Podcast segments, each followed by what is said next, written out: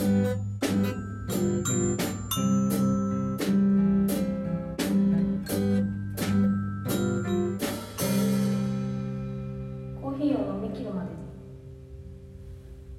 はようございます。抽出人間の柴田です。ブラジルのコーヒー豆などが値上がりするという今日この頃皆様いかがお過ごしでしょうか？今週のポッドキャストは諸事情によりお休みとさせていただきます。私事ですがお店を開いて2週間くらいが経ちました。2週間ちょうどですね。経ちました。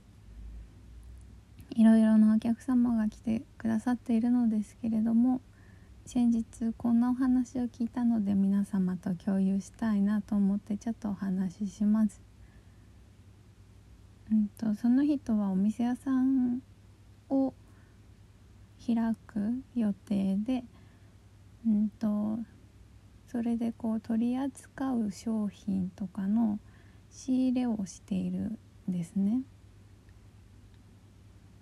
でえーとその人が仕入れるものを作っている人のところに行ったわけですね。どういうふうに作っているのかとかどういう思いで作っているのかとかそれまでの経緯とかお話を聞いたりものもの自体のお話を聞くために多分お伺いしたんだと思うんですけど、えっと、結構いろいろなところですでに取り扱いをされている方でいろんなお店さんで扱っている人なんですけど行ってみたらこうお話を聞いてる中でみんなこうこうやってみんな来たりしますかみたいな話になった時に来た人が初めてだっていう話うん？意味わかりますかね？その方の元にこう聞いて話を聞きたいって言ってやってきた人は初めてだって言っててまあ多分要はコロナ禍というのもあると思うんですけどわあそういうもんですかねみたいな話になったわけですね。